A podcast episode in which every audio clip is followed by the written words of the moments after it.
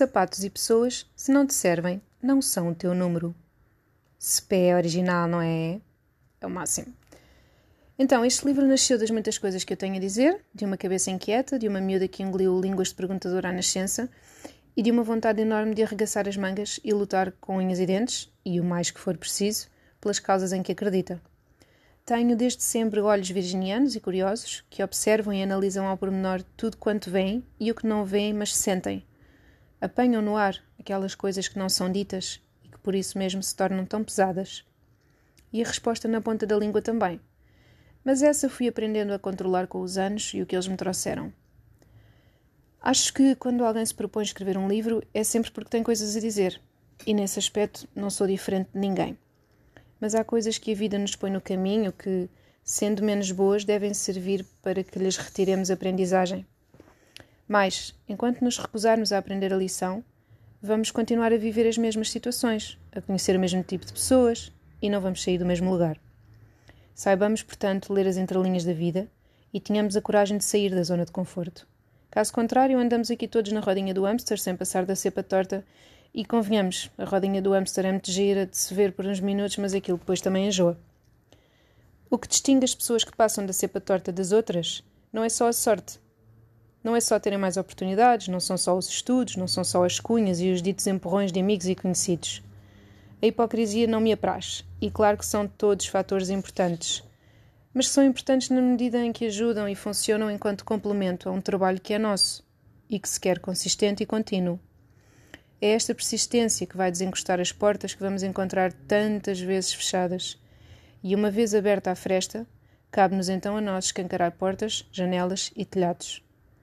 Cabe-nos a nós desbravar o caminho dos muitos nãos que vamos ouvir, dos tombos que vamos dar, dos joelhos que vamos esfolar e das portas onde, por mais que nos fartemos de bater, vão permanecer fechadas. E está tudo bem que seja assim. Há portas que são dos outros, não são nossas. E temos que continuar a bater até encontrarmos a nossa. Aquela que for a nossa porta também só se vai abrir para nós. Pertence-nos e está guardada. Não tenho dúvidas disto. Ao contrário, tenho cada vez mais a certeza de que o nosso caminho está só à espera que demos o primeiro passo. Quando o aluno está pronto, o professor aparece, certo? Se querem que vos diga, acho que somos o resultado de muitos nós dos dedos esfarelados que nos foram esculpindo como se faz aos diamantes em bruto. Nos últimos anos aprendi, a pulso, que não existem verdades absolutas. E tenho vindo a perceber aquilo que a minha mãe me disse tantas vezes sobre a vida não ser a preto e branco e existir em escalas de cor. Trocado por miúdos, isto quer dizer que o mundo gira e nunca nada, por pior ou melhor que seja, fica igual para sempre. A tua escolha, porque a tens, é aceitar o momento, observá-lo e deixá-lo passar. Como quando estás a tomar um banho de mar e sentes o corpo leve ao sabor da ondulação que move o teu corpo para cá e para lá. Nadar contra a corrente é sempre pior, não é? Pois é. Na vida é igual. Se nos revoltarmos contra aquilo que acontece, não nos sobrarão energias para nos focarmos em dar a volta por cima.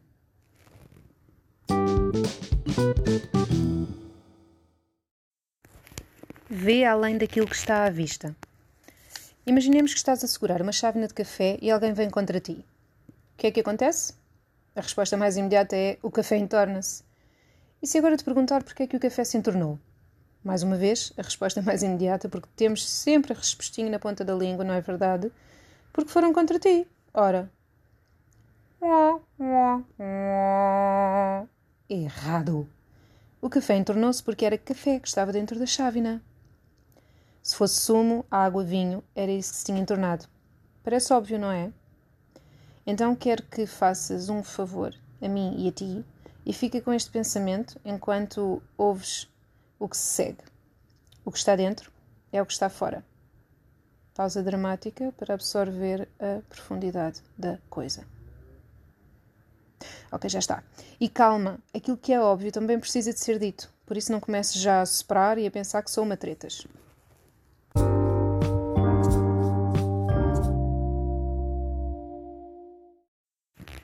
A sorte dá muito trabalho. Quando te disserem que tiveste sorte, quando perguntarem como é que fizeste, quando quiserem saber quem é que meteu uma cunha por ti ou te deu aquele empurrãozinho, não respondas. Repara, controla o impulso de te defenderes perante alguém que não conhece as tuas lutas e as tuas esperas.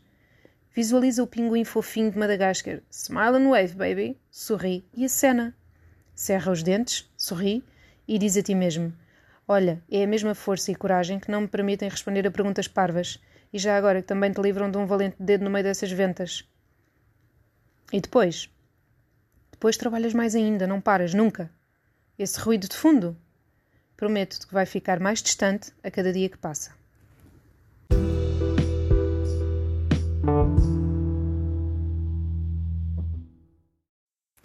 Repara naquilo que eu não digo.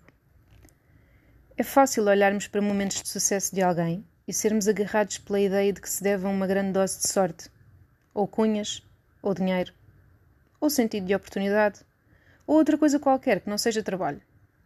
Mais raro é passar-nos pela cabeça que talvez aquela pessoa faça das tripas coração todos os dias, um pé depois do outro, para trabalhar, falhar, insistir, rolar ladeira abaixo e voltar a subir tudo outra vez. O berço de ouro de algumas pessoas, não tão poucas quanto isso, é precisamente esta resiliência, este levantar constante e este olhar de frente aos desafios, às vezes com medo, quase sempre, mas com mais coragem ainda. É importante que sejamos menos rápidos a julgar, mais demorados a ouvir e observar. E a saber calar quando não tivermos nada de bom para dizer. Onde não couberes, não te demores. Gostas de sapatos? Ténis? Sandálias? Ok, chinelos? Bom, quer sejas louca por sapatos, quer seja algo que até te passa ao lado, já deste por ti em sapatarias de certo, seja por gosto ou necessidade, porque a verdade é que vivemos em sociedade e, além disso, aqui entre nós, o Mogli, coitado, deve ter os pés feitos no oito. Estás a ver quando topas o sapato? Os teus olhos nem procuram mais nada, porque é aquilo e só aquilo que encaixa mesmo na perfeição pá, com aquilo que eu quero vestir amanhã à noite. Se fores como eu, começas logo a fazer o raio-x às caixas empilhadas em busca do teu número, certo? E mais uma vez, se fores como eu, regra geral, não há. Sim, porque chamar alguém para te ajudar nem te passou pela ideia, logo tu, tão independente. A não ser que, lá está, existam todos os números, menos o teu.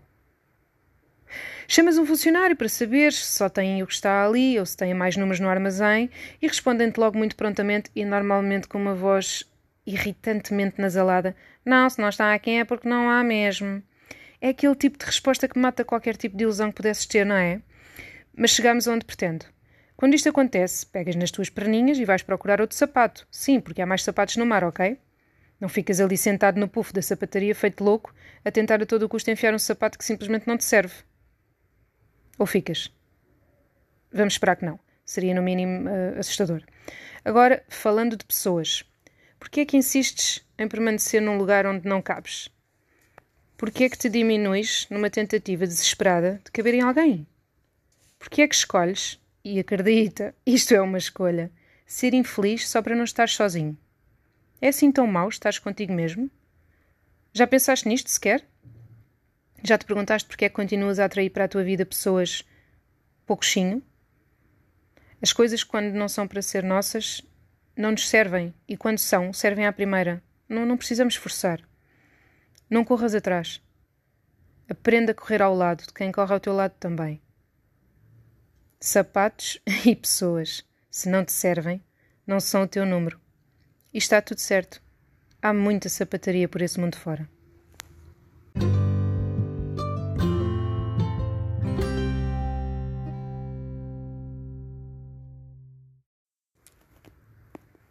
Às vezes, o avesso é o lado mais certo. Eu tinha tudo pensado. Sabia exatamente como é que tudo se ia passar. Isto, claro, está na minha cabeça.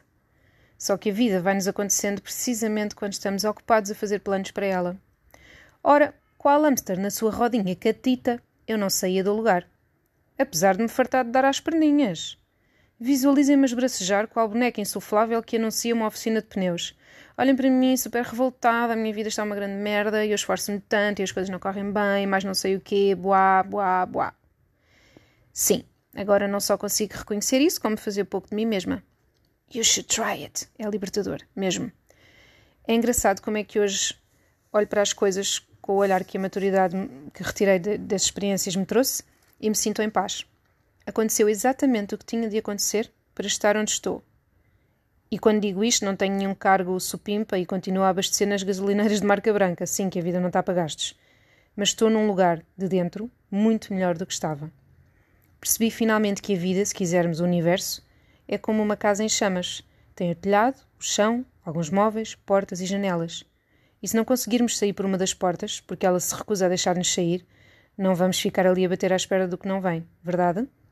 Vamos tentar outras portas e outras janelas por onde possamos sair e voltar a encher os pulmões de ar.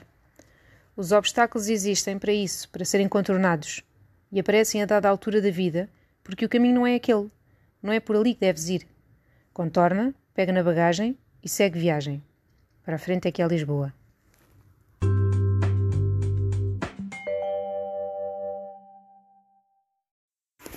Tempo ao tempo. Quantas e quantas vezes já disseste não me voltam a apanhar numa destas. Ou é que nem que me borre toda. Já aprendi a lição, desta é que foi. Entre muitos outros chavões como Nanã, já paguei lhe tu este filme. Só o perfume é que muda. É bem feita, já sei como é, devia-me ter deixado de estar sossegada. Claro está. Depois de dias, semanas e às vezes meses de autocomisseração, eis que surgem os famosos dizeres motivacionais que repetimos em looping, acompanhados de chocolates, gelados ou batatas fritas. Eu é que escolho, não sou o escolhido. Ela é que fica a perder. Eu cá não preciso de migalhas emocionais. Eu mereço bem melhor.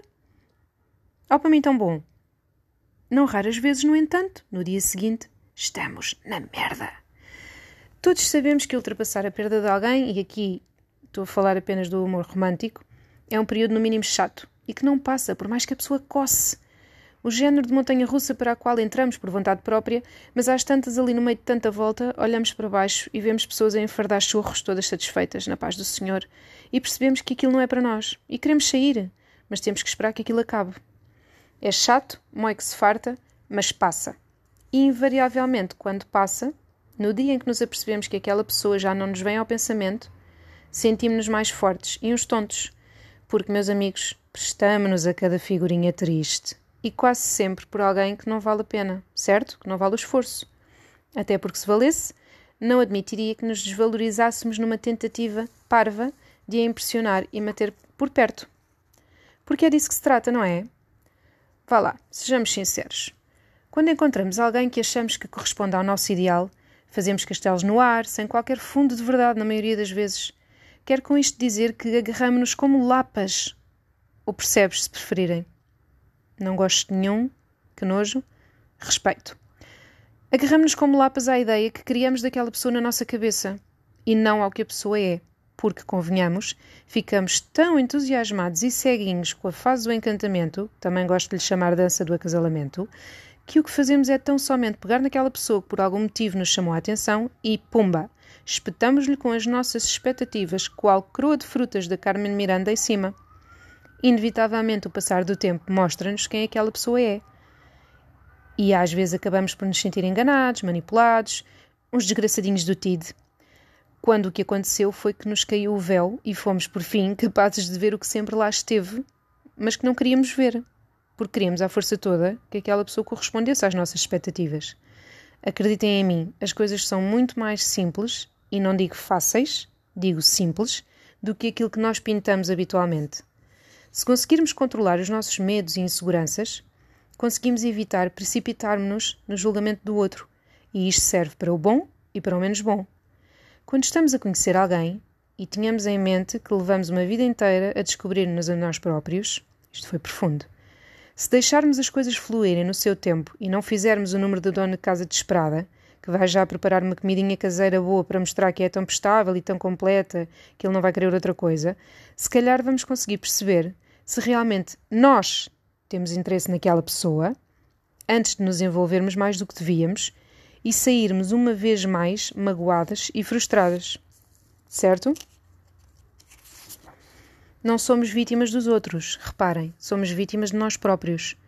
Quase que aposto um dedo mindinho em como a maioria de vocês, homem ou mulher, tem a sua própria casa, comprada ou alugada para o caso não interessa, um emprego mais ou menos estável, que hoje em dia vale o que vale, também nunca percebi muito bem o que é que isto quer dizer, vale o que vale. Enfim, se calhar depois escrevo outro livro sobre isso. Uma família, dois também são uma família, e os amigos de quatro patas, ou de cinco, não sei, também servem. Amigos e alguns como eu terão já filhos, quer estejam ou não com os respectivos pais das crianças.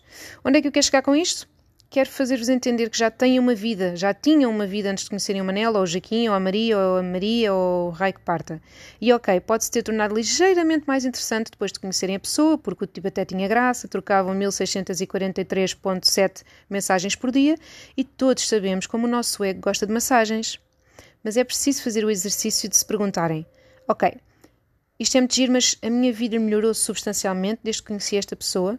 É alguém que me pergunta como correu o meu dia, é alguém que me dá os bons dias e me pergunta como dormi, é alguém que me pergunta como é que eu estou depois de alguma coisa que lhe contei ontem, é alguém que me pergunta como é que está o meu filho, ou a minha filha, ou o meu pai, ou a minha mãe, que arranja 5 minutos a meio de um dia corrido e me pergunta como está a correr o meu trabalho, ou o que é que vou fazer no próximo fim de semana.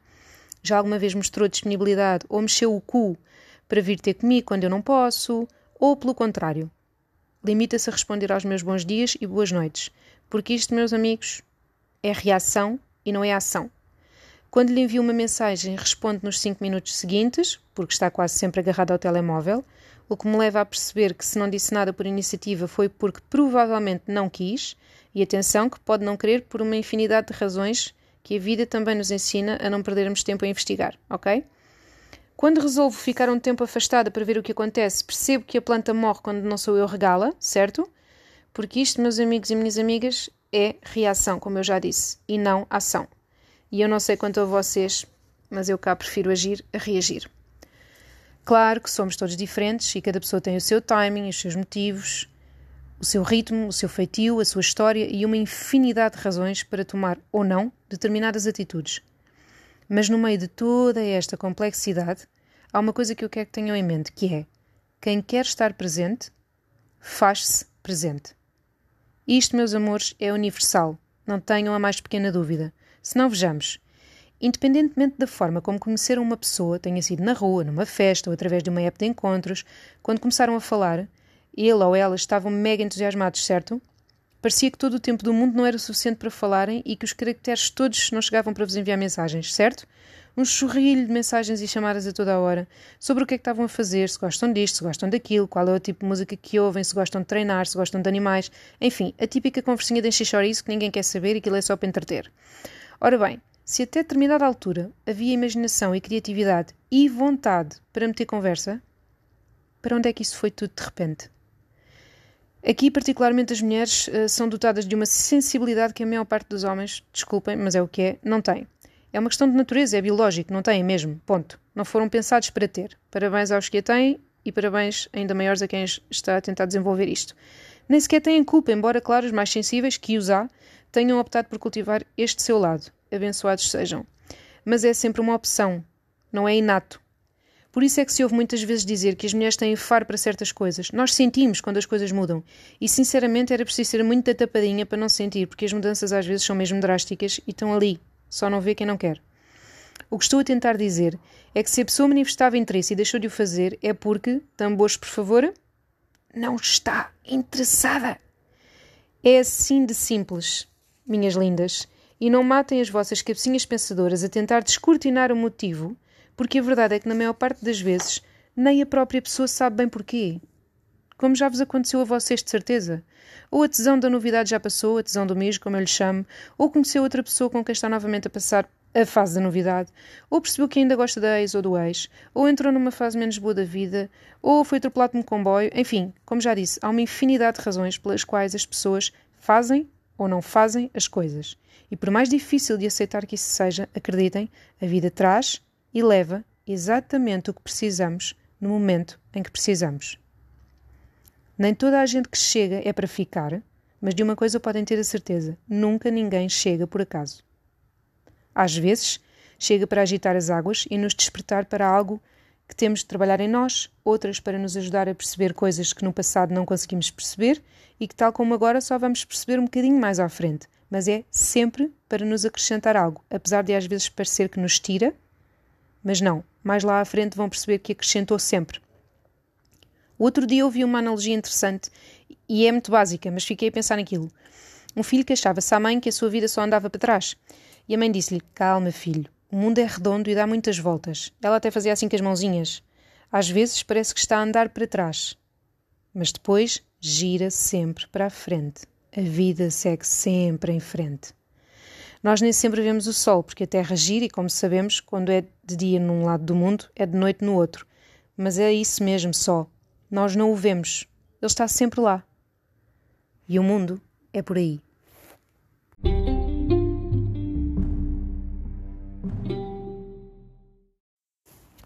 Pescadinha de rabo na boca. Estão a ver quando os queixos ficam doidos atrás da própria cauda, numa corrida desenfreada, e depois, já muito cansados, sentam-se com ela entre as pernas com um ar muito frustrado, tonto e profundamente infeliz? Pronto, era eu. Mais uma vez, estava às voltas com a minha cabeça a tentar descortinar o mistério que envolvia todas as relações falhadas. Aparentemente é um fenómeno que está a acontecer com muitas mulheres pelo mundo fora, e digo isto porque tenho amigas que me dizem que conhecem mulheres de outros países que estão a passar pelo mesmo. E o mesmo é conhecer alguém que de um momento para o outro se evapora, sem mais nem porquê. Só que não é bem assim. E é disto que eu vos quero falar. Não tenho nem mais nem menos propriedade do que qualquer outra pessoa para vos falar sobre isto, ou sobre o que for até porque costumo dizer que a carapuça da humildade é também um único, uma roupa de chinês, e serve a toda a gente, desde que a queiram enfiar.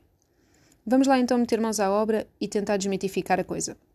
Vou dizer-vos o que aconteceu comigo, mais vezes do que aquelas que me consigo lembrar, e se ao ouvirem isto se identificarem e revirem com a situação, então espero que dentro em breve também adquiram as ferramentas para perceberem como quebrar o ciclo.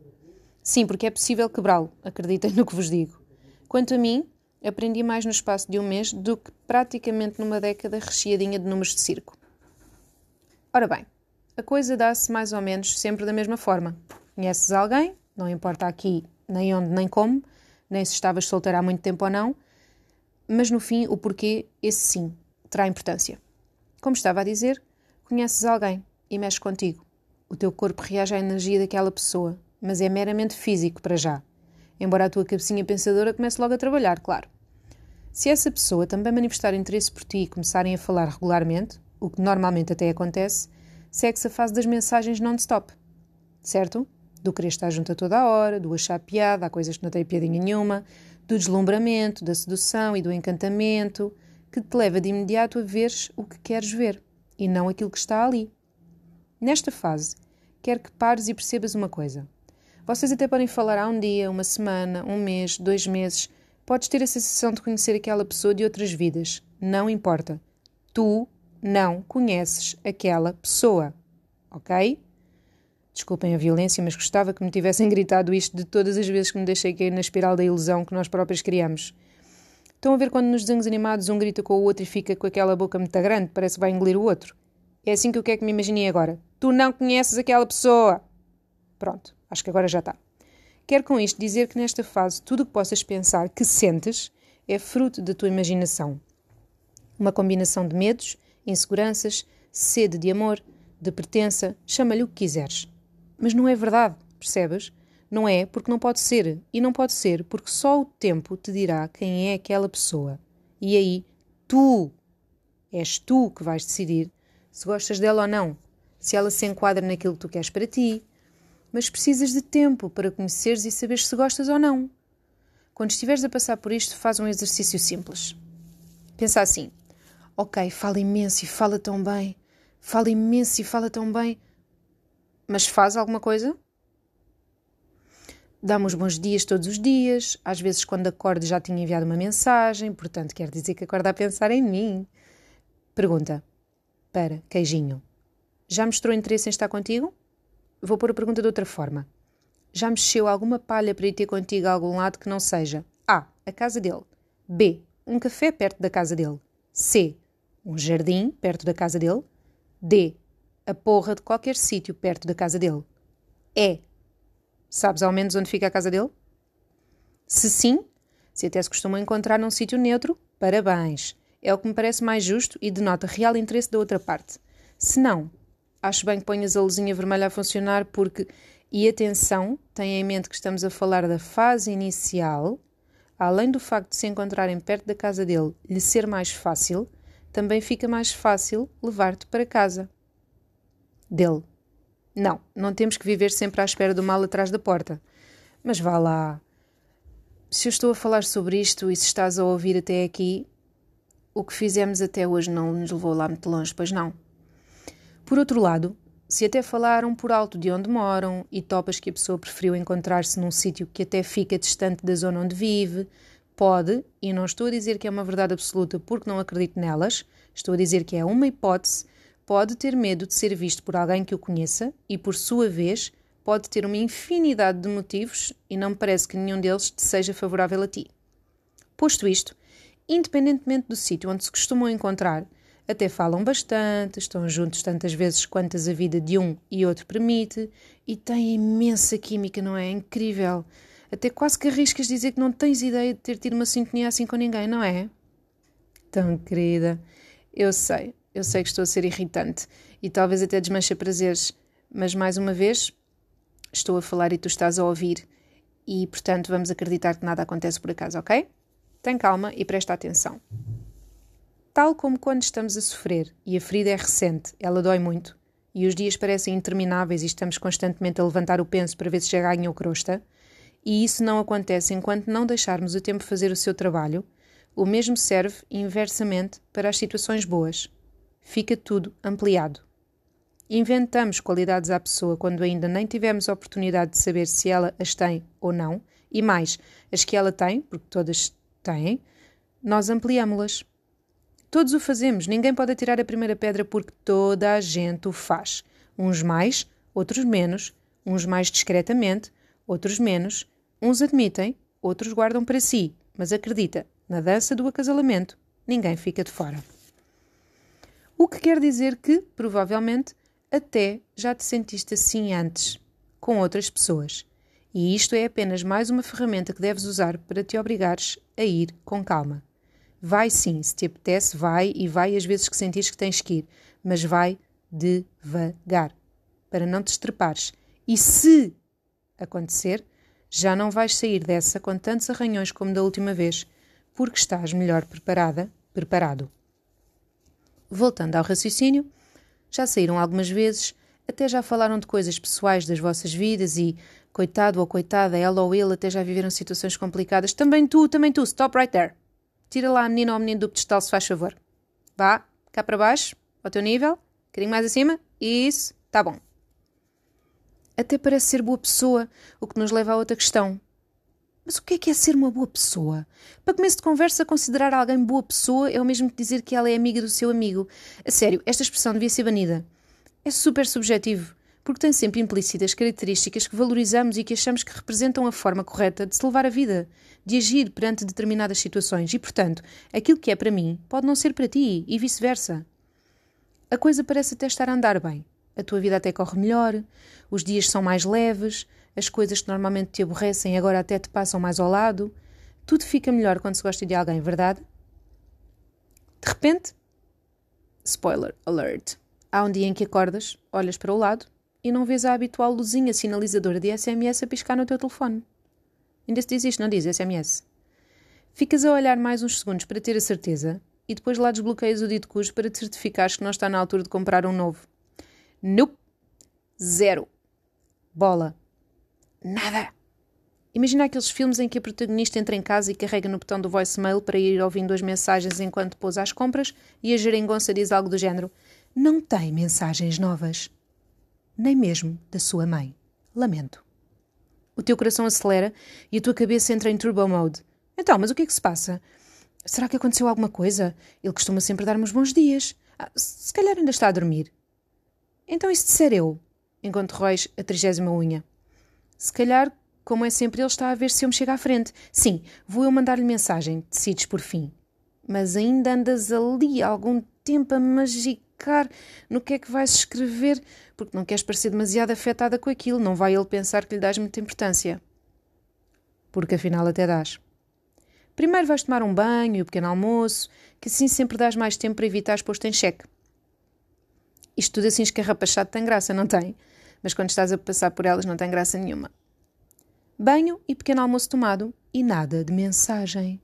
Até que lá te decides enviar tu. Envias uma coisa simples do tipo: Bom dia, estás bem? Ele responde poucos minutos depois a dar os bons dias, diz que está bem e pergunta como estás. Mas daí em diante, as mensagens por iniciativa tornam-se cada vez mais raras, até que deixam mesmo de existir. E já só falam se fores tu a meter conversa. Coisa que resolves deixar de fazer para tirares as dúvidas.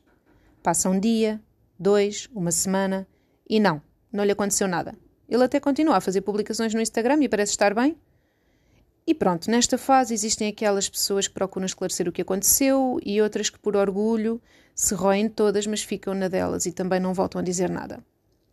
Eu, riquezas, estive durante algum tempo inserida no primeiro grupo. E não foi nem uma nem duas vezes. Não faço a coisa por menos e, portanto, como já disse aqui, levei praticamente uma década nisto, na rodinha do hamster. Tive de um tudo. Pessoas com quem falava há mais tempo, outras menos, mas com as quais me dava bem. Havia partilha de gostos, havia sintonia, química, com umas envolvi-me fisicamente, com outras não, mas que desapareceram sem deixar rasto.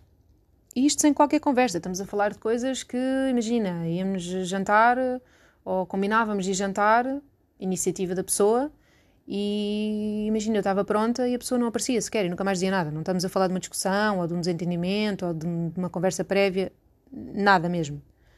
Ghosting puro. Isto aconteceu muitas vezes. Tive inclusivamente uma ocasião, como eu já vos disse, em que a pessoa, por iniciativa, me convidou para jantar e fiquei ali vestida e maquilhada à espera e com o passar das horas e de mensagens não respondidas e telefonemas não atendidos percebi que não vinha. E até hoje não tive qualquer explicação, simplesmente evaporou-se. Claro que é muito revoltante porque sentes que não mereces e a, relação, a reação mais lógica é perguntar-te onde foi que tu erraste. O que é que fizeste a essa pessoa para ela ter um comportamento destes contigo? Mas o que te quero dizer e o que aprendi, finalmente, é que o bem que eu pensava estar a fazer a essas pessoas era o mal que me estava a fazer a mim. Não tenho dúvidas de que todas estas pessoas que passaram na minha vida são boas pessoas e, na minha ótica, ninguém é só bom nem só mau. Atenção. Todos temos um lado lunar, como diz o Rui Veloso, grande senhor. Por algum motivo a nossa energia se encontrou naquela altura. Mas quando olho para trás, vejo um fator comum a todas elas e que nada tem a ver com elas. Porque acho que normalmente tem sempre a ver connosco. Sempre fui eu a ir ao encontro de. Sempre fui eu a dar, a dar-me, a dar tudo de mim, não a mim, nem por mim, mas ao outro e pelo outro. Até me restar pouco de mim para mim mesma. O que está dentro é o que está fora. E se eu não gostava de mim o suficiente, nem me valorizava sinceramente, como poderia eu esperar isso do outro? Isto é da minha exclusiva responsabilidade, não é do outro. E outra coisa que aprendi é que, de modo inverso, o que o outro pensa, diz, faz ou não faz é responsabilidade dele e não tua e não minha. Tu é que és da tua responsabilidade. Eu sou da minha responsabilidade e responsabilizo-me pelos meus atos. Mas então perguntas tu porquê é que correu tudo tão bem até deixar de correr? O que é que mudou? O que mudou foi a tua energia, que era uma energia neutra, digamos assim, no momento em que conheceste a pessoa e em que não sentias efetivamente nada. E essa energia muda quando começas a sentir e a emitir sinais de que estás disponível, normalmente demasiadamente disponível. Pensa lá comigo. Numa escala de 100%, se tu deres 70, o outro só tem que dar 30 para equilibrar a balança, certo? Não pode dar mais mesmo que queira, porque tu já te adiantaste e fizeste o trabalhinho todo. Trabalho esse que deverias ter feito ao longo do tempo e preferencialmente deveria ter sido feito pelos dois. Claro que há sempre um que dá um bocadinho mais que o outro, claro que há sempre um que gosta um bocadinho mais do que o outro ou que demonstra mais do que o outro, mas é um trabalho que tem que ser feito a quatro mãos. Então, inconscientemente, a mensagem que estás a enviar ao universo é de que não precisas de mais. Ok, eu, eu consigo trabalhar com isto, isto é suficiente. E isto acontece porque não te amas o suficiente para saberes que mereces mais. Para só dares na medida em que recebes. É como num jogo. Fazes um passo e só voltas a jogar quando a bola passar para ti novamente. Mas não. Se a bola não vem, desatas a correr desalmadamente atrás dela para o Mister ver como é que és tão boa jogadora. E vais ser considerada a melhor. Isto, minha amiga, ou meu amigo, é ego puro e duro. Não é o teu coração que está ali. Se tiveste uma infância marcada por maus tratos físicos ou psicológicos, pede ajuda a alguém que te ajude a adquirir ferramentas para superares o que aconteceu. Se os teus pais, os teus avós, os teus tios, quem quer que fossem os teus cuidadores, eram ausentes e cresceste sem a noção do que é que é dar e receber amor, ou achas que a noção com que tu cresceste do que é que é dar amor não, não te permite um, receber esse amor da mesma forma, procura falar com alguém. Houve palestras sobre desenvolvimento pessoal, a mim ajudou-me imenso a ouvir Marisa Piro, Vishen Lakiani, entre outros. Escreve sobre isso se não queres falar com ninguém. As nossas experiências moldam a forma como nos vemos, e a forma como nos vemos é a forma como nos damos ao mundo. E, invariavelmente, deixamos-nos ficar para trás. Há quem leve uma vida inteira a procurar no outro a peça que lhe falta a ele. Só que essa peça não cabe ao outro completar, cabe-nos a nós.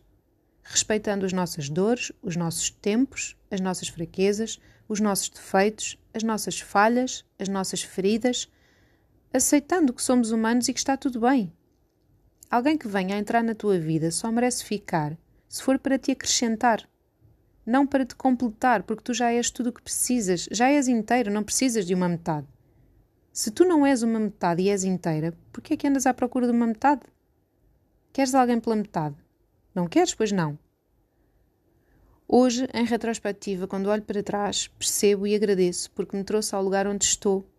E claro, tenho dias menos bons, como toda a gente, e terei sempre. Nada é igual para sempre. As coisas mudam todos os dias. Basta olharmos para nós. Não estamos iguais todos os dias. E olha, está tudo bem. A vida é mesmo assim. Agora, sei que tive sempre a mesma atitude e, por isso, obtive sempre o mesmo resultado. Parece tão óbvio que é daquelas coisas que às vezes a gente está a fazer scroll down no Instagram e encontramos escritos, não é? Imagina, com a mesma atitude vais ter sempre o mesmo resultado. Atitudes diferentes, resultados diferentes. E tu pensas, isto é tão óbvio, é óbvio, mas o óbvio precisa de ser dito. E às vezes lês aquilo e, e pensas: isto é mesmo óbvio, podia ter sido eu a escrever isto. E tu sabes aquilo, o teu consciente sabe aquilo, mas parece que às vezes é preciso leres ou ouvires para te dar o clique. E eu sei que tinha que ser assim comigo. Era um caminho que eu tinha que fazer para aprender mais sobre mim. E dali para a frente, com esta caixa de ferramentas cada vez mais apetrechada, a minha atitude também é outra. Porque eu não sou a mesma então os resultados também não vão ser os mesmos.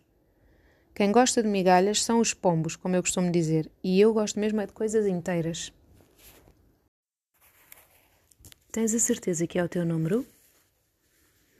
Se calhar não devia ter dito aquilo, ou talvez devesse ter dito de outra forma. Será que vai ficar chateada, chateado, se eu disser que não quero ir? Bolas, estou atrasado no trabalho outra vez, porque o meu chefe acha que sou uma linha de montagem e mal consigo respirar. Quando chegar a casa, ele, ela, vai estar amoado, amoada e vão ser horas intermináveis de silêncio para me punir. Será que quando diz que tem pena de mim está a brincar, como diz que está, ou é para me fazer sentir pequeno? Não teve aquela reação por mal, é que não foi criado com os melhores exemplos e não sabe lidar com as emoções. É só mais uma besana, atraso, cena de violência. Pediu desculpa tenho que valorizar isso, não é? E dar mais uma, duas, três, quatro oportunidades. Não, não posso ir, tenho que ficar. Nunca mais ninguém vai gostar de mim assim. Sim, porque ele ou ela fazem isto porque me querem tanto. Vamos parar aqui, ok? Depois de alguns anos a pensar assim, cheguei a uma conclusão brilhante. Quem gosta de ti não te trata mal. Ponto. Não é uma vírgula, não é um ponto e vírgula, nem sequer são os três pontinhos de que tanto gostamos. É um ponto final bem redondo e finito. Se eu própria me desvalorizar, vou estar a ensinar os outros a fazer o mesmo. E o contrário também vale. Claro que é mais fácil falar do que fazer, e este conceito tão simples que vemos divulgado cada vez mais, felizmente, em todos os meios de comunicação e mais alguns, pode levar muito tempo a ganhar espaço dentro de nós. Não foi de repente que passaste a acreditar que não valias nada, que eras uma merda, não eras digna de respeito. E não é do dia para a noite que se consegue reverter essas porcarias que foram metendo na nossa cabeça, depois de as ouvirmos vezes sem conta. Malta, és uma bomba. As coisas negativas que os outros dizem sobre nós, pouco ou nada têm que ver connosco, mas sim com eles. A forma como alguém nos trata é um reflexo de como se trata a si próprio. Assim como a forma que nós tratamos os outros é um espelho daquilo que nós fazemos a nós próprios. Apresentando o conceito da projeção, a arte de projetar no outro o que penso sobre mim. Na área da psicologia, a projeção é um mecanismo de defesa do ego, em que um indivíduo, confrontado com os seus comportamentos ou emoções, percebendo que são inaceitáveis sob o ponto de vista social, seja por ele mesmo ou por outrem, reprime e atribui a culpa a outra pessoa, diminuindo, assim a sua ansiedade. Porquê? Ora, então, porque é bem mais fácil do que reconhecer os meus erros e porque isso me obrigava a sair da sombra da bananeira e a mudar isso. E isso, meus caros, dá muito mais trabalhinho do que culpar os outros. Quase sempre este processo se desenrola de forma inconsciente e por isso quem o faz preferiria comer fígado o resto da vida. Eu sei, há quem adore, respeito a admiti-lo, mas depois de alguns anos a permitir e a ajudar à festa, que me comessem as papas na cabeça, que me fizessem sentir pouquinho para se sentirem maiores, a rir também, quando era de mim que riam, que parvalhona, e a sentir que nunca dava, fazia ou era suficiente. Comecei a dar pequenos passos para mudar isso. Tudo começa em nós, e percebi que era eu que deixava que me tratassem assim. Eu costumo dizer que não existem pessoas más. Calma, existem pessoas capazes de coisas inenarráveis, sim, e por favor perdoem a minha veia que vê ou tenta ver sempre além da capa do livro. O que eu quero dizer é que, como disse nas primeiras linhas, o que está dentro é o que está fora, e pessoas magoadas magoam pessoas. É um ciclo sem fim, uma pescadinha de rabo na boca. A não ser que, lá está, escolham ter a força para reverter as suas experiências em aprendizagem e saberem antes de mais tudo aquilo que não querem ser. É isto que separa o trigo do joio, porque todos, sem exceção, a níveis diferentes, passamos por merdas na vida. Merdas fodidas. A grande questão é: ok, merdas acontecem a toda a hora. O que é que vamos fazer com isso? O que passou, passou. Não dá para mudar mas podemos sim alterar aquilo que vem pela frente. Por alguma razão, os volantes são montados na parte da frente dos carros. E então, onde é que queres ir e como é que estás a planear chegar lá? Algumas coisas práticas que me ajudaram a mim, particularmente, foi eliminar pessoas tóxicas da minha vida e isso passou por começar a perceber o que é que essas pessoas me faziam sentir se eu de alguma forma deixava de ser quem sou ao pé dessas pessoas por algum motivo, uh, repetir pequenos mantras positivos sobre mim mesma, imaginar-me literalmente a dar um chute nos pensamentos negativos? E, porque não, nas pessoas negativas também, rodear-me de pessoas com boa energia e bem-sucedidas, celebrar as minhas conquistas, mesmo que te pareçam pequenas, celebra-as sempre praticar a gratidão todos os dias. Isto não são tretas, é mesmo verdade. Faço isto já há algum tempo e gera uma energia incrível. É, é muito importante mesmo fazeres isto, ficares grato pelas coisas mais pequeninas que vão acontecendo no teu dia a dia e vais ver que elas vão acontecendo cada vez mais. Aprender a controlar a respiração ajuda mesmo. Ler livros e artigos sobre autoconhecimento, desenvolvimento pessoal e histórias inspiradoras. Estabelecer objetivos, escrevê-los num papel e dar passos práticos e concretos para os alcançar, sem falhar. Mais vale no início não te comprometeres com grandes coisas. Aliás, não te comprometas com nada no início, vai fazendo. Estabelece um objetivo para ti mesmo e vai fazendo. E vais aumentando a tua lista e vais fazendo. E vais sempre fazendo um bocadinho mais do que aquilo que disseste que ias fazer. É um processo trabalhoso e não é para ontem, mas vale muito a pena.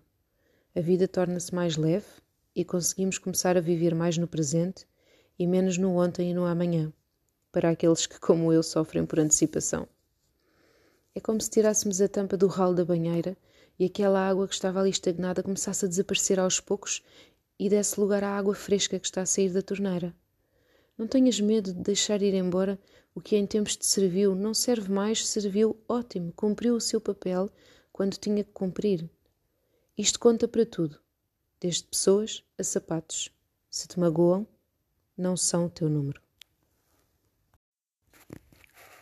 O frio tem sempre o tamanho do cobertor. Quando a minha avó morreu, hum, invariavelmente a vida seguiu o seu rumo. Lembro-me de acordar no dia seguinte a pensar que ela já não estava ali conosco. Passados alguns meses, ainda me detinha de ir a correr contar-lhe alguma coisa e farto-me de rir sozinha quando me lembro das saídas dela. Era realmente um ser humano incrível e uma mulher inspiradora. O meu filho nasceu cerca de um mês depois da minha avó morrer. E o parto foi induzido porque, bem, 40 semanas e 6 dias. That's why, people. Cá para mim, acho que ainda hoje estava grávida se não fosse assim. Já internada, primeiro, um comprimido para te reter na boca. Nada. Umas horas depois, outro. O CTG mostrava as contrações ao rubro e aqui a G na maior.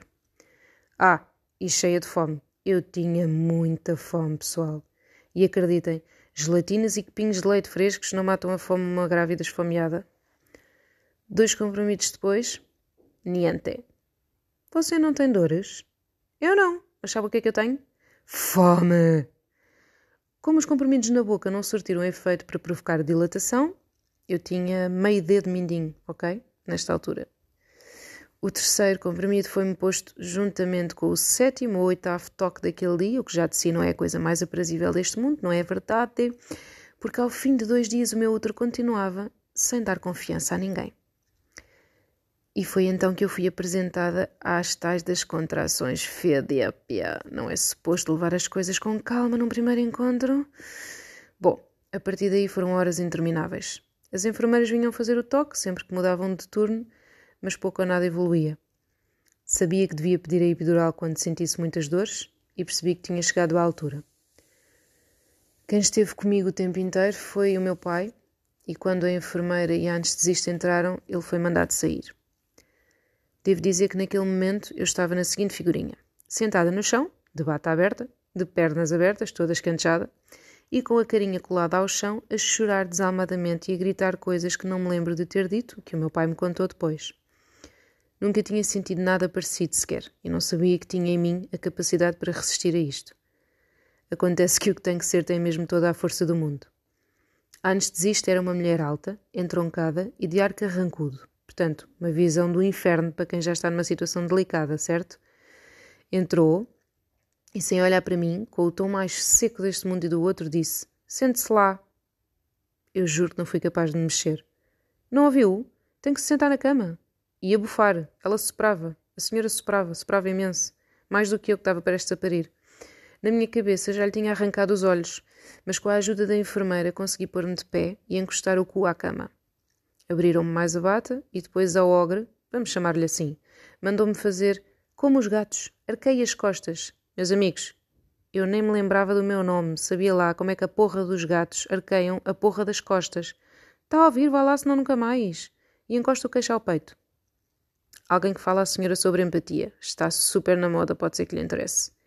Fiz uma barriga grande e quando as contrações chegam, fica difícil até desistir, quanto mais brincar de imitar animais, enquanto se está sentada com alguém a empurrar-nos por trás e a provocar-nos ainda mais pressão sobre a barriga e, consequentemente, ainda mais dores. Tinha vontade de lhe pegar no catéter e lhe espetar nos olhos enquanto lhe dizia: Vá, agora bata palminhas como aqueles macacos de brincar com os pratos nas mãos, está a ver? De valente cabra. Enquanto isto, eu chorava, chorava e chorava e rezava para que ela acertasse com o sítio e aquilo acabasse. Mais fio de baba, menos fio, a coisa lá se deu e o meu pai voltou a entrar no quarto. Coitadinho, foi um senhor ali sempre ao meu lado, mas no meio de todo o meu choro, dor e aflição, eu bem via que ele nem sabia o que é que havia de fazer. E a presença dele ajudou-me mais do que ele algum dia saberá. Agora que penso nisso, acho que em momento algum teve a infeliz ideia de me mandar ter calma. Isto realmente, quando a pessoa está em risco de vida, tem outro cuidado. Laughing out loud. Consegui descansar umas horas, à medida que sentia o corpo a ficar dormente, embora o CTG mostrasse que as contrações continuavam em altas. As enfermeiras vinham fazer o toque e o meu útero continuava sem dilatar. O efeito do anestésico começou a passar e pedi reforço da epidural. Nem coube em mim de felicidade quando vejo o ogre entrar. Lembro-me de estar no chão a tremer por todos os lados e a gritar que podia morrer ali, que ninguém me ajudava. Tinha muitas dores, ok? Deixa-me. Desta vez vinha com uma comitiva de médicas que a tinham informado que eu estava ali há dois dias e a situação não desenvolvia mesmo com três comprimidos, que o meu colo era muito fechado e não dilatara nada até ali. E naquele momento vi pela primeira vez a expressão dela mudar. Não consigo dizer o que era, se era pena, se uma lembrança menos boa, se compaixão. Talvez a senhora tenha ouvido uma palestra entretanto. Dessa vez, não tendo sido carinhosa, não foi a besta que tinha sido antes. Pouco tempo depois de saírem, comecei a sentir-me enjoada e pedi ao meu pai que me desse alguma coisa depressa, mas não deu tempo. Enquanto os olhos dele varriam o quarto à procura de alguma coisa, a minha cama era um misto das águas que entretanto tinham arrebentado e de vômito. Não é bonito de todo, pessoas, eu sei, mas é real.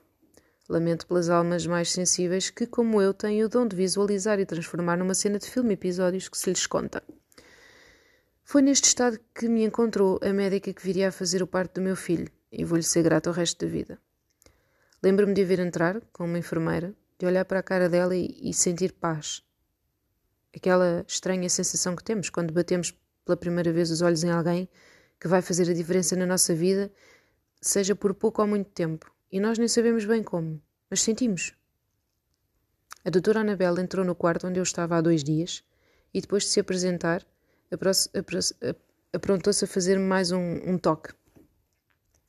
Enquanto eu perdia a sua mão de vista e me agarrava à cama para não desatar a fugir dali, ela ia dizendo algumas coisas à enfermeira que a acompanhava.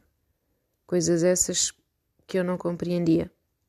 A tal da linguagem de médicos.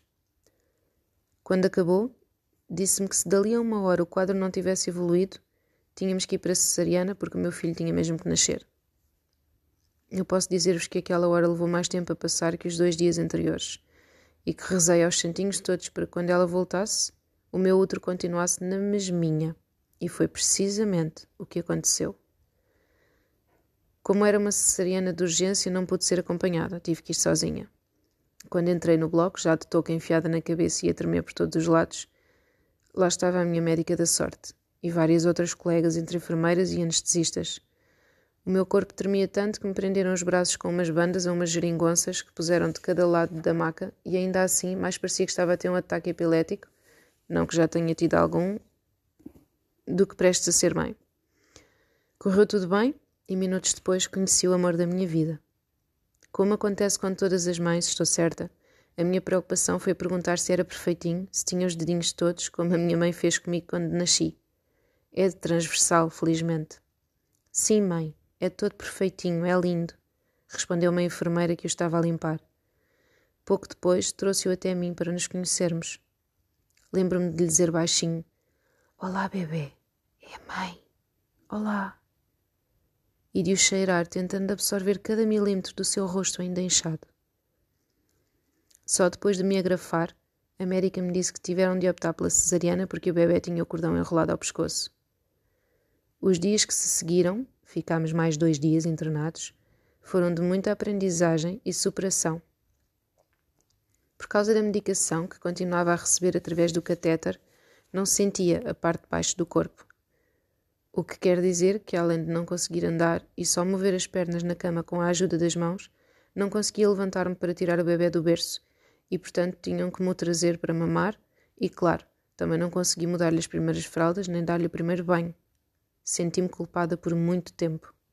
Mas algum trabalho interior depois, sei que pura e simplesmente não estava capaz e que fiz o melhor que pude nas circunstâncias da altura.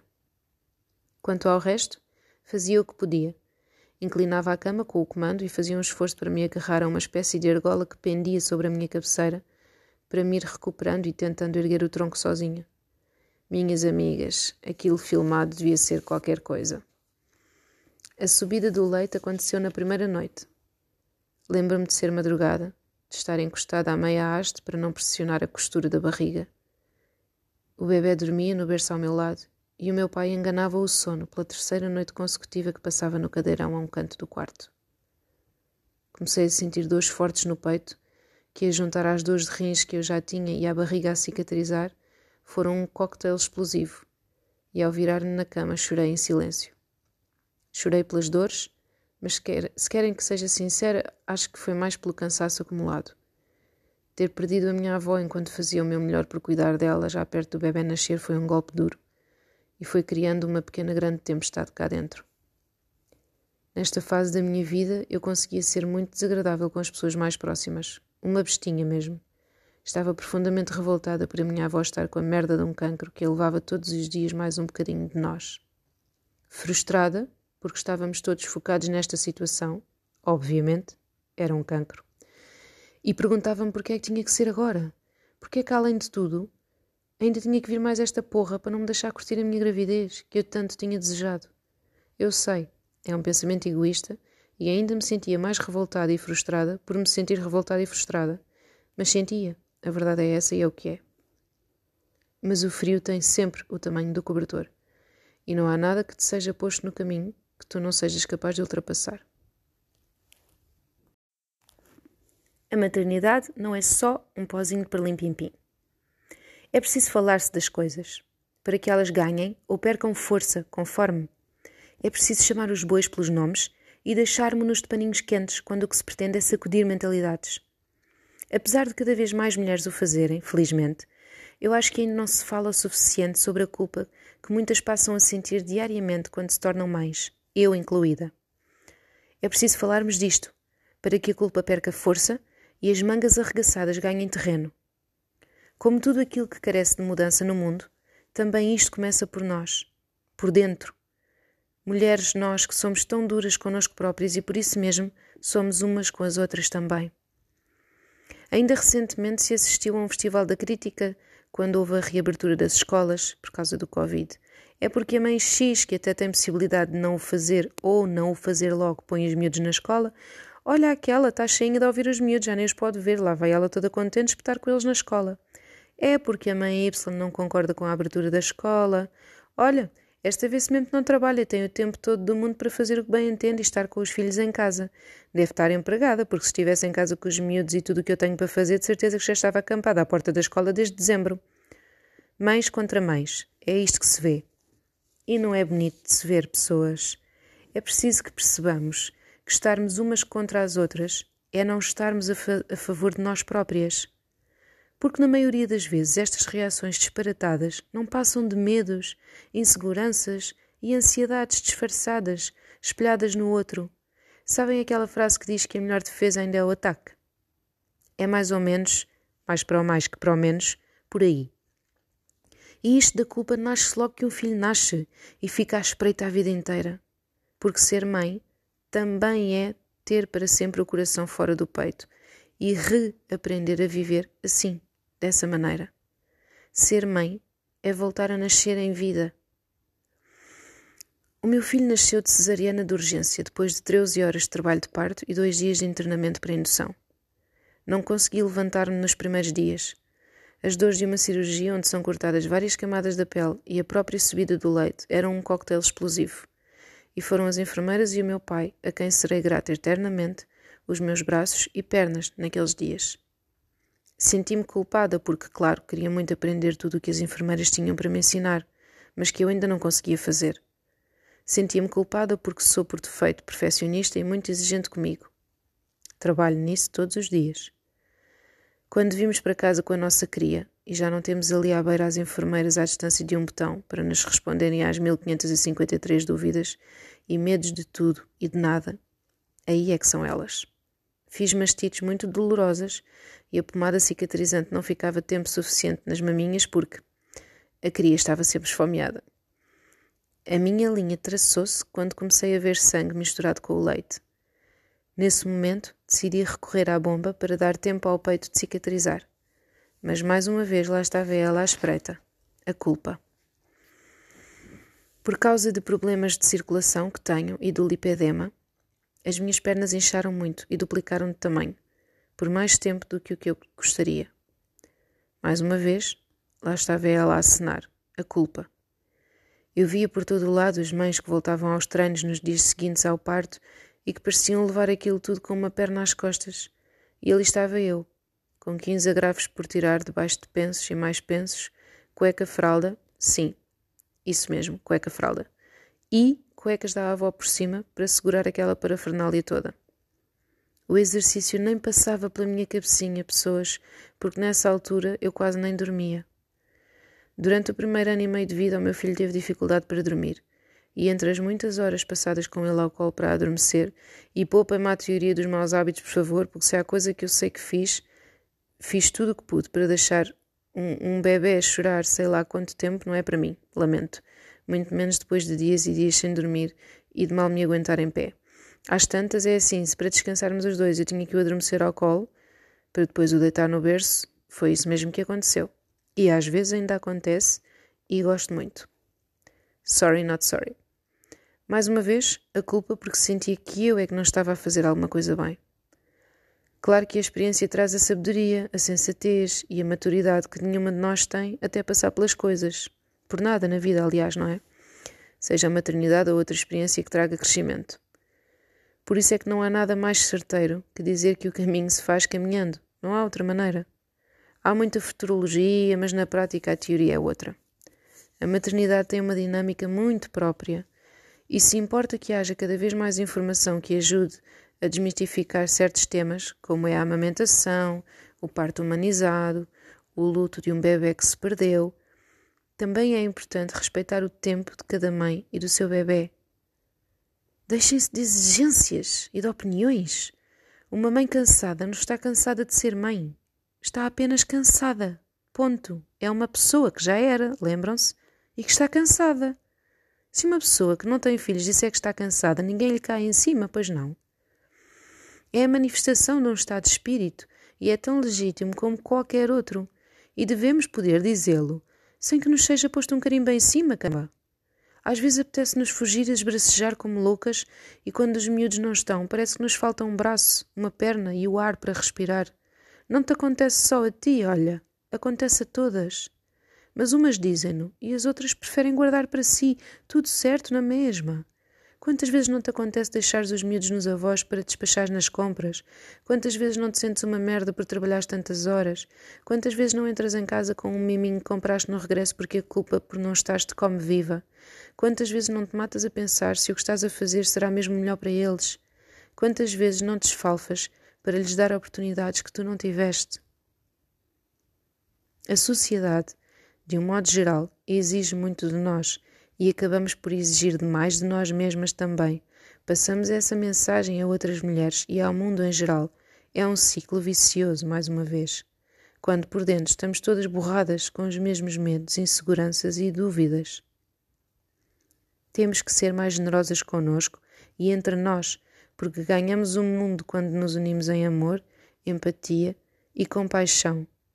E não é inveja, ainda que não seja mal intencionada, rancor, pena e muitas vezes, em alguns casos, até raiva e ódio. Pessoalmente, escolho todos os dias, porque é uma escolha, não alimentar coisas menos boas dentro de mim. Todos temos pensamentos menos positivos, vez ou outra. Deixemos cá de merdas. Claro que temos. Somos humanos. Mas, mesmo sabendo que somos humanos, é a capacidade de escolher que o prato da balança penda sempre para o lado bom da vida, que nos distingue e nos eleva. É nesse lugar onde fazemos a escolha certa, aquela que é feita com o coração, que nós crescemos. Deixemos a culpa do lado fora da porta e sejamos gratas antes de mais a nós próprias pelas batalhas travadas Ainda que não sejamos sempre vitoriosas, o caminho do amor será sempre vencedor. Esta frase ficou um bocadinho pirosa. Uma mulher para a guerra. Cansaço extremo, tonturas, perda de força e desmaios. Estas foram as primeiras queixas. Iniciada a cruzada, deparámos-nos com a morosidade do Sistema Nacional de Saúde e, como acontece com a maior parte dos comuns mortais, andámos de consulta em consulta no centro de saúde da área de residência. Entre análise e exames, tudo e mais alguma coisa, parecia estar tudo bem. O facto é que não melhorava, pelo contrário, piorava a olhos vistos. Vale aqui dizer que pesava nesta altura cerca de 45 quilos. Sempre fora magra, mas nada que se comparasse a isto. Através de alguns contactos, foi-nos recomendada uma médica a quem nunca poderemos agradecer o suficiente. Lembro-me de pegar em mim e na minha barriga de oito meses e ir tirar ao hospital. Cheguei a meio da consulta e mal entrei no consultório tive dificuldade em respirar. Tal era o peso do ar. À minha maneira tosca, tentei aligerar a coisa, mas ninguém me deu grande saída, e foi aí que percebi que era sério. A doutora Fátima já tinha visto a panóplia de exames e análises e mais. Já lhe tinha mexido e não tinha gostado nada do que sentiu. Ao que parece, tinha os gânglios inflamados, daí o inchaço gradual do corpo.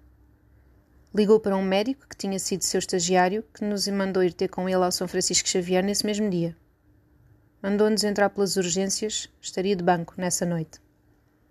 Não sei dizer quantas horas passámos naquela sala de espera, mas acabou por ficar internada.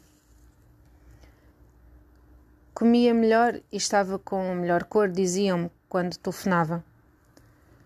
No dia seguinte, a equipa médica iria reunir-se para explicar a situação aos filhos. Eu sabia a que horas iam reunir, por isso dei alguma margem e liguei à minha mãe. A avó tem cancro disse-me. Silêncio. As adenopatias que te disse que não eram nada bom sinal? E já está espalhado. Silêncio. A minha cabeça já estava noutro lugar. Adenopatias são gânglios linfáticos aumentados e que não estão a cumprir a sua função de proteger o sistema imunitário. Quando os gânglios combatem uma infecção, aumentam de tamanho, tornando-se palpáveis. E quando sentidos em duas zonas diferentes do corpo, pescoço e virilhas, neste caso, podem ser indicadores de doença oncológica. Já havia metástases, isto é, já se tinha espalhado para mais zonas do organismo. Quando saiu do hospital, foi para a nossa casa com sacalhadas de medicamentos que a sua cabeça não era capaz de distinguir sozinha. Acho que nem uma das nossas seria capaz. O quadro piorou muito, muito depressa, e o tempo não nos dá tempo para preparos. Tem destas coisas, insiste em voar, lá vai ele, para o bem e para o mal. Os dias eram passados com os olhos nela e todos os cuidados que o amor traz consigo. Quando foi para a nossa casa, a avó ficou no quarto da minha mãe porque é maior, tem casa de banho, a cabeceira da cama é almofadada e mais confortável e a televisão está elevada, presa por um qualquer sistema à parede em frente à cama. A televisão, para ser sincera, servia-nos mais a nós que a ela, na verdade. Não que olhássemos muito para ela, mas acho que nos sentíamos um pouco melhor porque preenchia o peso do silêncio que era estar com ela, com os nossos pensamentos e os dela. Era muita gente numa divisão. Esteve sempre lúcida e sabia pelos seus olhos que se perguntava constantemente o que raios se passava. Ouvia a sua respiração do meu quarto. Não que ressonasse, era uma respiração ligeira, como era ela, mas forte ao mesmo tempo, e uma futura mãe Houve até barulhos que não existem. Eu ia dormitando conforme a minha barriga ia deixando, e parecia uma mola de cada vez que deixava de ter o um embalo da respiração dela, ou sempre que ouvia o interruptor da casa de banho, e pensava, lá vai ela outra vez sem pedir ajuda. Numa noite igual a tantas outras em que via as horas todas passar, pareceu-me ouvir alguma coisa e salto da cama o mais depressa que consigo. Para alguém que leva uma vida inteira habituada a contar apenas consigo mesma, Acredito que seja difícil aceitar que já não se é independente e se precisa de alguém. Sempre lhe ouvi chamar uma mulher para a guerra. Tinha ido à casa de banho e, de chinelos ainda nos pés, tinha os assentos no chão, parte de trás dos joelhos encostada à extremidade do colchão e o tronco todo tombado para trás, a meio da cama. Peguei-lhe nas pernas e queixou-se porque já estava naquela posição há muito tempo. Bolas, como é que ia fazer aquilo sem a magoar? Avó, olha, vai doer um bocadinho porque as tuas pernas estão nesta posição há muito tempo, mas vai passar rápido, ok? Vamos lá. Ai, ai, ai, ai, ai, ai, ai, ai, minha filha. Amparei-lhe a cabeça, passei-lhe um braço por trás das pernas, deitei a direita e dei-lhe água pela garrafa com um furo na tampa e uma palhinha, presença regular na mesa de cabeceira. No dia seguinte, cancelei o meu chá de bebê. No meio de tudo o que fui fazendo em piloto automático, gerou-se à minha volta uma corrente invisível de amor. De repente, a casa não tinha mais espaço para guardar sacos com coisas que tinham sido de outros bebés, e eu tão pequena no meio de sacos, caixas, gratidão e revolta. Os dias eram passados numa tentativa de equilíbrio circense entre estar bem e estar mal. A minha mágoa, revolta e tristeza eram tão grandes que me sufocavam. Sentia que ninguém era capaz de compreender o vazio que eu sentia. Estava grávida, porra. Era suposto ser a altura mais feliz da minha vida. E só pensava em como ia conseguir cuidar dos dois. De um recém-nascido e da minha avó. Começaram as consultas de oncologia E logo na primeira, e aquela que veio a ser uh, também a última, o gabinete foi pequeno para todos nós. O que vale é que o coração da médica era grande e, com amor, tudo se faz. Perguntou-lhe o que sentia e se tinha noção do que se passava com ela. Acho que nesta altura todos ficámos com o coração nas mãos, porque além de não sabermos se ela tinha consciência do que tinha, a bem da verdade, preferíamos, no egoísmo típico de quem ama, que não tivesse. A médica explicou-lhe que, como os seus gânglios linfáticos estavam aumentados por estarem a tentar combater a infecção, não estavam a cumprir a sua função. Aconselhou-nos a contactar uma unidade de apoio para que o enfermeiro pudesse examiná-la e ajudar a extrair o líquido em excesso que se ia acumulando. Se isto não fosse feito, o corpo arranjaria outra forma, nada simpática, de expulsar os líquidos. Tendo em conta os 84 anos, o peso, 43 já nesta fase, e o estado debilitado, tratamentos como a quimioterapia ou a radioterapia estavam fora de cogitação. Como a avó não ouvia muito bem, a médica disse-nos que não achava importante, antes pelo contrário, que ela soubesse exatamente o que tinha. Antes, disse-lhe que íamos fazer tudo ao nosso alcance para a ajudar a sentir-se melhor e desinchar as pernocas, que eram a sua maior aflição. A nós, Disse-nos que tudo o que podíamos fazer seria apenas e só no sentido de lhe garantir o máximo de conforto possível. Nunca gostei desta frase.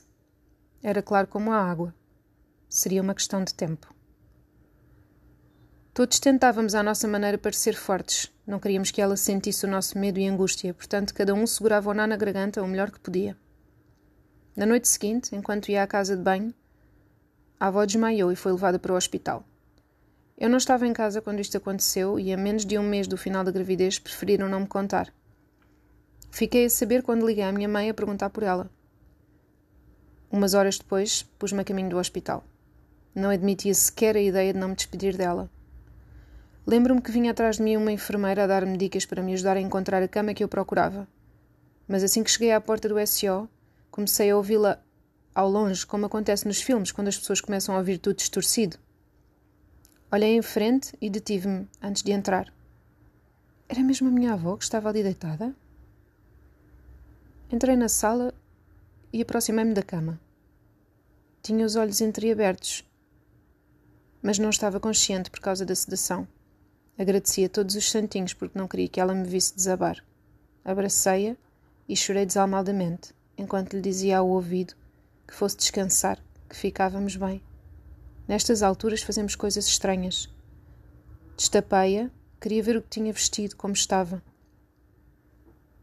Acho que no fundo queria era tocar-lhe, sentir que ainda estava ali, mesmo ali. Fiz-lhe festas no seu cabelo branco e cheiroso. Sempre tão abrumadinha a minha avó, pensei. Enquanto percorria os corredores do hospital, as palavras da minha mãe ecoavam em looping na minha cabeça. Uma geração que parte e outra que chega. O caminho para casa foi feito em piloto automático. A avó deixou-nos no dia seguinte. Passaram três anos e sempre que o sol dá nas janelas de casa, fecho os olhos e volto a ser a menina que se sentava na cadeira de palha a vê-la costurar. Avó, tenho muita pena que a vida não tenha sido mais generosa contigo. É que não conheço ninguém que merecesse mais que tu. A neta que te adora. Recomeçar. Como é que se volta a acreditar? Como é que se volta a abrir o coração para deixar alguém entrar? Onde é que está o trinco das más recordações, muitas vezes dos maus tratos, das más palavras, da solidão, da impotência, do choro contido ou abafado pela água de uma torneira a correr? Do medo de voltar a deitar por terra aquilo que levou tanto tempo a levantar? Sendo por natureza seres sociais, precisamos de alguém, temos sede da partilha, do convívio, mas acima de tudo da pertença. Queremos tanto ser aceitos, não é? Mas quantos bons dias e boas noites, idas ao café, cinemas, mensagens trocadas no meio dos dias corridos de trabalho e quantos encontros são precisos para decidir se vai passar ou não disso mesmo?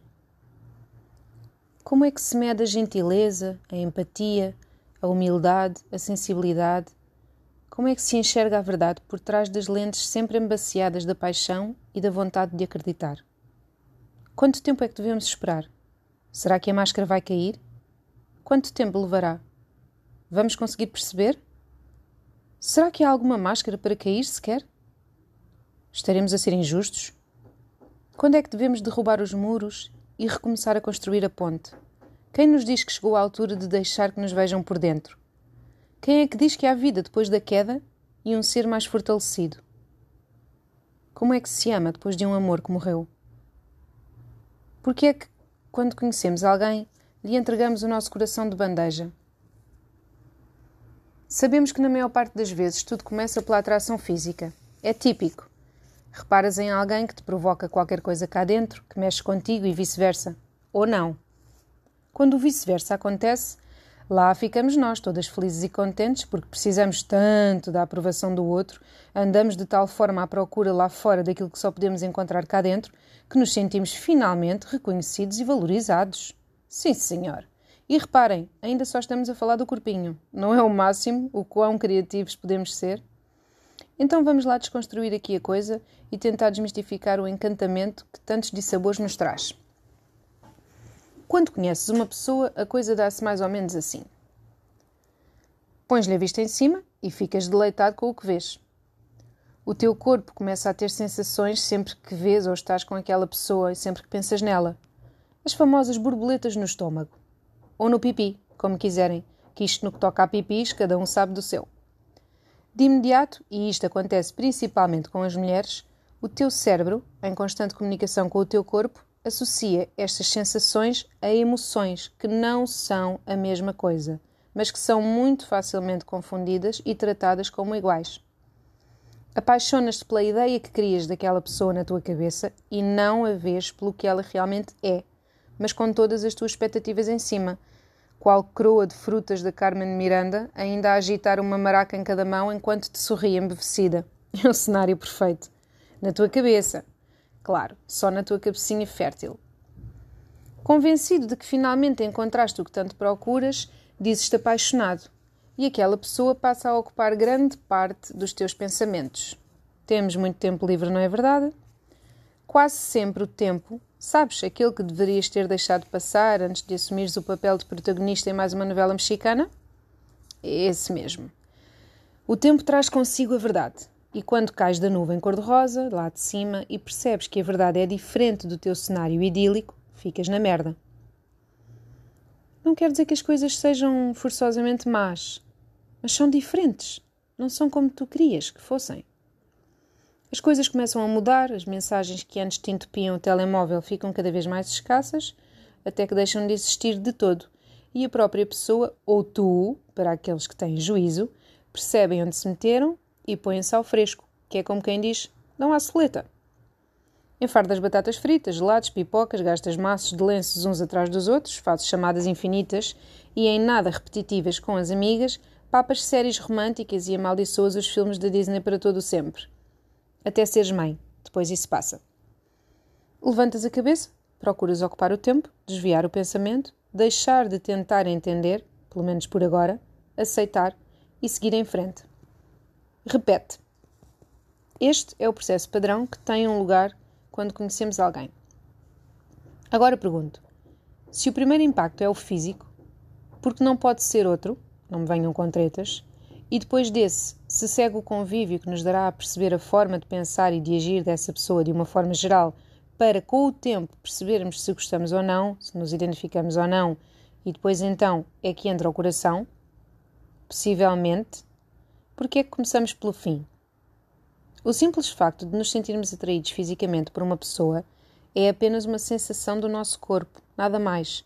Sentimos atração por mais do que uma pessoa ao longo da vida, felizmente e nem por isso ficamos com elas para sempre, pois não? Bem, há, há quem o faça, nada contra. O mundo está cheio de gente, vamos conhecer muitas pessoas enquanto cá andarmos, mas não vamos passar a andar por aí a pôr-nos a jeito, certo? É preciso tempo para se conhecer alguém. E o tempo leva o seu tempo. Temos que aceitar isso. Porque é que havemos de querer começar pelo fim?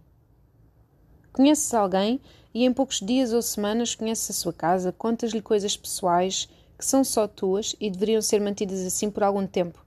Cozinhas para ela, fazes quilómetros para ver a pessoa, normalmente até é só uma das partes a fazê-lo, não é? Pergunta para queijinho, essa parte és tu, certo? Dás por ti a pintar o futuro ao seu lado quando é um perfeito estranho. Percebes? Até podes envolver-te com essa pessoa a nível físico, com os cuidados que já todos sabemos que devemos ter, claro, mas fica-te por aí por algum tempo, não tenhas pressa. O sexo é bom, até os bichinhos gostam, pode ser incrível quando há conexão e não vem mal nenhum ao mundo. Se tu queres, a outra pessoa quer, e tenham cuidado, façam-no até se cansarem, façam-no como os coelhinhos. Mas não leves o coração para a cama, tá bem? Deixa-o estar sossegado dentro do peito, porque há muita água que tem que correr debaixo da ponte para sequer pensares em partilhá-lo com outra pessoa. Corpo, cabeça, coração.